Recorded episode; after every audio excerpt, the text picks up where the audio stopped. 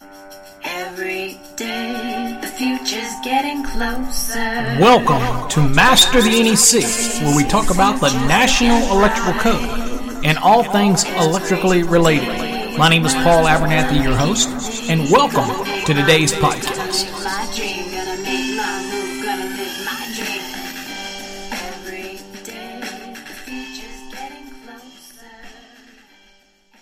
Well, hey everybody, welcome to another episode of Master the NEC, where we talk about the National Electrical Code and all things electrically related. My name is Paul Abernathy, your host, and welcome to the podcast.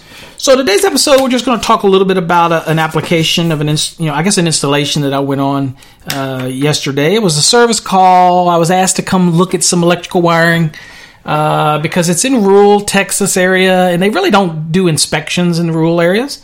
So I was asked to go look at it. So I was like, "Hey, I'll go look at it." Uh, it's uh, I do a lot of those where people ask me to come look at other people's work. Uh, you know, um, I guess I own an electrical contracting business, so I'd prefer you to call me to do the work. But again, sometimes I'm not going to do big, big, big projects anymore. I'm too old for that.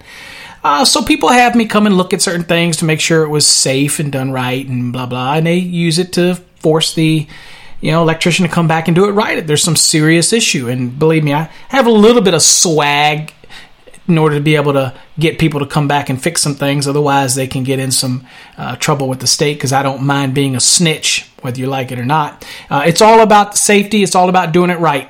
Okay, I'm, I'm also a realist, so I understand that sometimes things get done, and I get it. So I'm not here to be the goody goody two shoe of every application. I'm just saying I got asked to come out and look at something, so I said, "Yeah, "Okay, I'd do it." It wasn't that bad either because I'm only about 15 miles away from my home base here in McKinney, Texas. So I was like, "Sweet, I'll come look at it for you." All right, so the work was done by a master electrician. Uh, At least we'll, we'll use that very loosely at this point, although I'm not a bashing guy, so I'll just keep it at that. He was a master electrician. However, there were so many issues in that simple install. It was simply a bonus room. And the electrician actually got down into the panel, so he did good for that. He had kudos. He was able to get it down into the main panel without really disturbing any of the, the gypsum board on downstairs. Okay, good job. You know how to get something from A to B. Um, but that's where it's kind of went haywire from there. At least he did run four conductors or an SER cable to the panel. Uh, but also in that panel, there was a real safety issue. Um, it was an issue of 250.24.5 that whereas he had an improper case to neutral connection, in other words, the green screw was in there, obviously, didn't have a separate bar for the grounding, um, equipment grounding conductors. Um, they were all together in one bar. Had knockouts. This is a brand new installation, mind you, that they didn't fill the plug-ins. Uh, bought all the non-metallic sheath cables and the SER through the same uh, connector. Uh, and it wasn't even a connector. It's just the uh, the uh, fitting for PVC piping was stuck in the top, and they bought them all in. Again, that would be a violation of 312.5 uh, C, but I see it a lot, obviously, around obviously the state of Texas. Uh, but I would allow things to fall in the top of the panel. So we had that issue.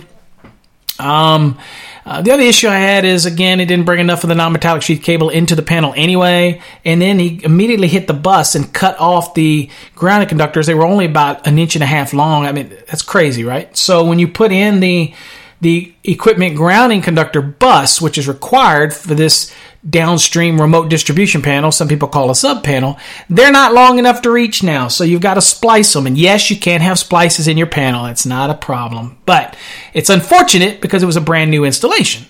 Um, now, this also, the electrician ran everything in 12 gauge, even though it didn't need to be, but who cares? That's fine. You know, can always go a little bit bigger. Not a big deal.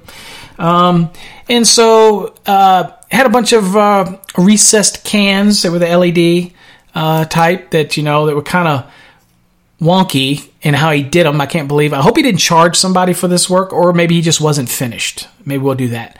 Uh, in the process, I noticed some splices were obviously in his effort to get down to that panel and fish that SER down there that he nicked and cut up some of the other um, branch circuits that were uh, home runs to some of the other circuits out there. So obviously that had to be taken care of. And uh, and some of the splices he had done with open wire nuts and, and it kind of jammed them under the floor material. I'm like, really, really. Um, uh, what struck me was that the house was only about 13 years old, and there was already some existing crap in that house. Uh, so I had to rework some things and uh, uh, gave it a good workout. It's about five hours I was there, not only fixing the panel, but fixing the other stuff and running the circuits to the media aspect because they're going to have a big TV with the media and, and uh, they're going to need some consumption there. So we had to run some circuits over there. Um, uh, so, at any rate, long story short, it does not matter whether or not you carry the title of a master electrician or not. It doesn't matter whether you watched our video or listened to our podcast on morals. Um, and when you go to a job and you leave the job, you know, and there's so many people out there that say, you know, humbug on the National Electrical Code. It's too restrictive. Look, it's a minimum safety standard. It's what you as an electrician have to hang your hat on. If something goes wrong and at least you followed the minimum safety standard, then you can't have anybody come at you for that. Now you can just do shoddy work. They'll go come after you. Um, but it still amazes me that in rural counties all over Texas, and I'm sure it's with you all over, you might have inspections or you don't. Uh, and what I find, for example, when I opened up one of the existing boxes up there in order to be able to reroute some of their wiring where they had damaged stuff, I noticed that when they bought the, the wire into the, bo- the cable into the boxes, that they used the greeny wire nuts, you know, with the hole in the end for the single equipment ground to come through. Um, that was fine, except for they cut them off only about an inch past the end of the sheathing as it came into the box. I mean, who can work with that? You know, we need six inches of free conductor from the point of the cable enters the box. That's even on the equipment grounding conductor. We need that. Okay. You can tuck that back in the box. There's no way somebody can work on that effectively. So it's just, it was just a mess. And it, electricians obviously have enough wire there. Why would you even do that? But I see it all the time. So to me, it's lack of training, lack of going through a proper schooling. Um, you learned in the field. You learn. See, we learn mistakes from other people if they don't understand that they're what they're doing is a mistake. Uh, and it's sad. Again, it's not me banging on my chest saying I'm super electrician. These are fundamental things, okay, that you should do morally when you're doing it. Do it right. The code gives us the requirements in order to require all these things. So I don't understand why people would just half ass it, if you will. I mean, again, we're talking about electricity. It, it, can burn buildings down, okay? It is a hazard to people if you don't install it under the guidelines of the minimum safety standard. So, anyway, so if you're a master electrician out there, all right, commercial moment for all of you to say, Paul, it wasn't going to be long before you did a commercial. Yep, I know, I know. I hear my haters out there. Um, if you really need to understand the NEC, if you really, really, really need to, and it doesn't matter how much you think you know, you always can learn more or learn from somebody else's perspective. We have probably the most extensive interactive course out there available on our masterthenec.com website, and that is the ultimate guide to the NEC. That is an interactive. You get to be with me every week for two hours. We we discuss what you've done the previous week as far as your curriculum and what you're moving through the course, uh, all the exams that you take, the summaries, and everything that you do. We're there to help you learn it, and it's a 90 day course. Of course, you get access to Cengage's complete library of documents for four months. That's amazing in itself. They have so many electrical theory books that you can read, transformer books, uh, Residential Academy called a House Wiring uh, that, that is published by the Residential Construction Academy. That's that's uh, created by a guy named Greg Fletcher. Um, you got the books from Residential Commercial that are produced by Phil Simmons.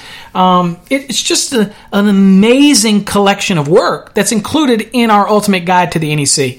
Um, so, but you got our course. You got 90 days to complete it, and we're going to walk you through it every week. We have a one-on-one. Okay, um, so that's something if you're interested in, you really need to learn the National Electrical Code. If you have trouble passing inspections, or if you're an inspector and you're like, God, I'm a plumbing guy and a mechanical guy, but I really need to learn the NEC better, this is the course for you. You do it at your own pace, spend two hours a night, uh, but you've got 90 days to move through it. And each week, we're going to talk about what you should have studied the week prior so that we can make sure that we answer any questions or I can do some detailed explanations or even walk you through some of the tips on how to use the course to your best maximum benefit. Uh, and that's what I do because there's so much information in that course. So if you want more information on that, obviously we have videos on it.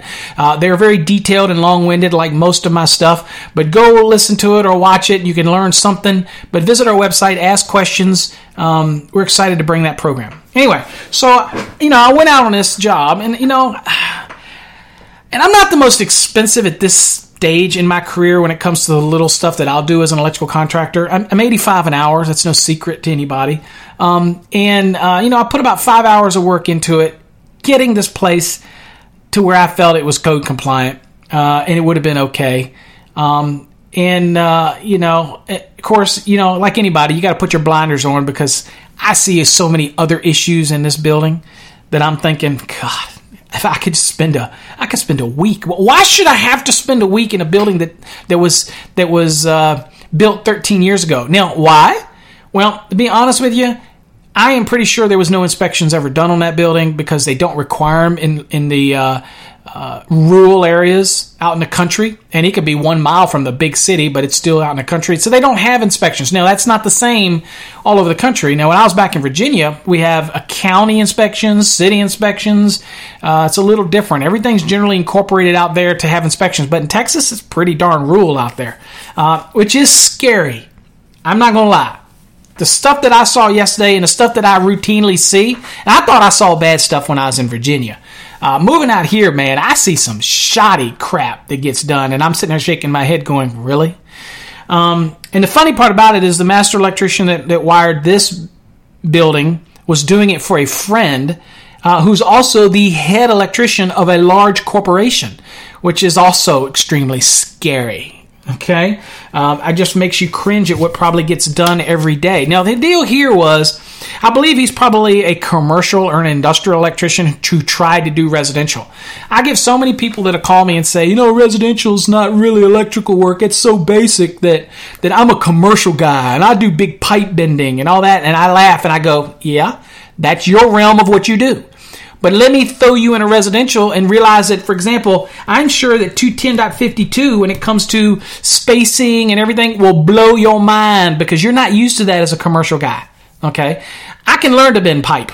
Okay? I can learn to do box fill. I can learn to look at a blueprint. Sometimes in a residential, you have to freely think about your layout. You have to be, you have to think, okay, this stuff's going to get covered up. I need to make sure that I do this right. Most of the commercial stuff it's exposed, uh, unless obviously if it's in the walls, different. But I'm talking just general. You have some leeway there. You follow the drawings. You you stick to what the engineer designed, uh, whether you're doing an as build or whatever. It's different. But residential, man, don't knock it if you've never done it. And I used to do a lot of large multi-million dollar homes early in my career. Kind of they were these these mega homes uh, that were 10,000 15,000 square feet. I loved those because there was a lot of money in it. Whereas I didn't make any money on the little uh, spec homes which are 1200 square foot spec homes. I mean god you're all competing and nobody's making any money. I mean I, yeah you can make some money but you know everybody's fighting for that low hanging fruit. I went after the big stuff. Um, but that was just my business model. And but it you know for me i progressed more into teaching. And so that's where my passion really was. So i still did electrical. And i had guys that worked for me but i was really the teaching thing. So i couldn't put my hands on it. So ultimately i ended up selling that portion of the business and i moved obviously into teaching stuff. Um, but uh, yeah that was my experience yesterday. And i'm sure you've experienced it. And you shake your head. You scratch your head. But here's the thing. Make it right if you get called out to do a specific job, do the right thing. Make it right. Morals come into play. I looked in that panel and I said, you know what? Why is that green screw in there? And why are those grounding uh, equipment grounding conductors and grounded neutral conductors all sharing the same bus? Why do I have open knockouts and it's a brand new installation? Why did I bring all the? Why did this guy bring all of these cables through one opening? Okay. Uh, it, you, all these things go through your mind. Um, and then you start looking around and say, what was the logic to what this, this person laid out? Um, so don't be that guy. Do it right. Okay, make sure you communicate with the owners that they get it right because when I talked to these people after I got there, they weren't happy with anything. And I said, Well, did you tell the guy where to put everything? Well, yeah. Yeah, but but he didn't really interact with us. Okay, that's a problem. Because I want you to be happy. I want you to get what you got the first time and make it right. Uh, even if you're in an area that's not getting inspections, you still need to do it like you're getting inspections. So let me give you an example. In Texas, even though in a county you don't have inspections requirements, if there's ever an issue and the state gets involved, then you have a couple gentlemen that work for the state, which are good friends of mine, uh, Jerry and Larry. Sounds like a tag team duo there, right? They will come out and look, and if you violated the most current statute of the code in your installation, they're going to come all down on you, my friend. And Texas don't play. So it is kind of weird that you have no inspections out in the county, but um, or no inspection divisions in the counties, but you do for the municipalities. Um, this just seems a little weird to me in Texas. Also, what I also it's just funny. Here's what I also find weird is that you have all these rural counties all over Texas that doesn't require inspections, electrical inspections. However, the International Association of Electrical Inspectors is actually located in Texas, and that is the leading authority on electrical inspectors, but you don't have inspection requirements. And it's not their fault. I'm just saying I find that kind of funny. I just, I do. I, I'm just, my weird humor finds that kind of funny. Um, but I love the IAI um, and uh, the International Association of Electrical Inspectors. Great outfit totally support it. I think a lot of their inspectors would benefit from our program on the Ultimate Guide to the NEC. I think it would make their job better as an inspector because it, it will remove their stress. I don't know how many people I come into inspectors around the country. I'm traveling all over the country teaching seminars or, or in classes, engineering teaching classes, or, or, or just for my companies. And I can tell you right now, they stress the code. They all say to me, I wish I knew the code better. I wish I knew the code better. Well, this is the kind of course that we have that will teach them. But your stress is so high. If you understand the code, you understand how to navigate it, you know what the terminologies mean, you know how to look for things in it, you know how to lay out your code right, you remove that stress, and now you just got to execute the work. And then do the work properly, neatly. All right?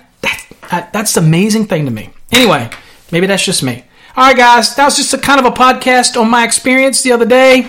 I hate walking into garbage, but I walk into garbage all the time, sadly. Um, don't let that be your garbage that I walk into because I will call your ass out. I ain't lying. So, anyway, love you guys. I thank y'all for listening to our podcast. Um, be sure to send us emails about episodes that you want to hear. I mean, we want to get feedback from you. I, I, I want you to tell me if you want an episode on a certain topic then we'll do it. Okay. Is something in the code you want me to talk about? We'll do it. Um, you want more information on our programs that we offer? I'll do it. So, till next time, folks, stay safe. God bless.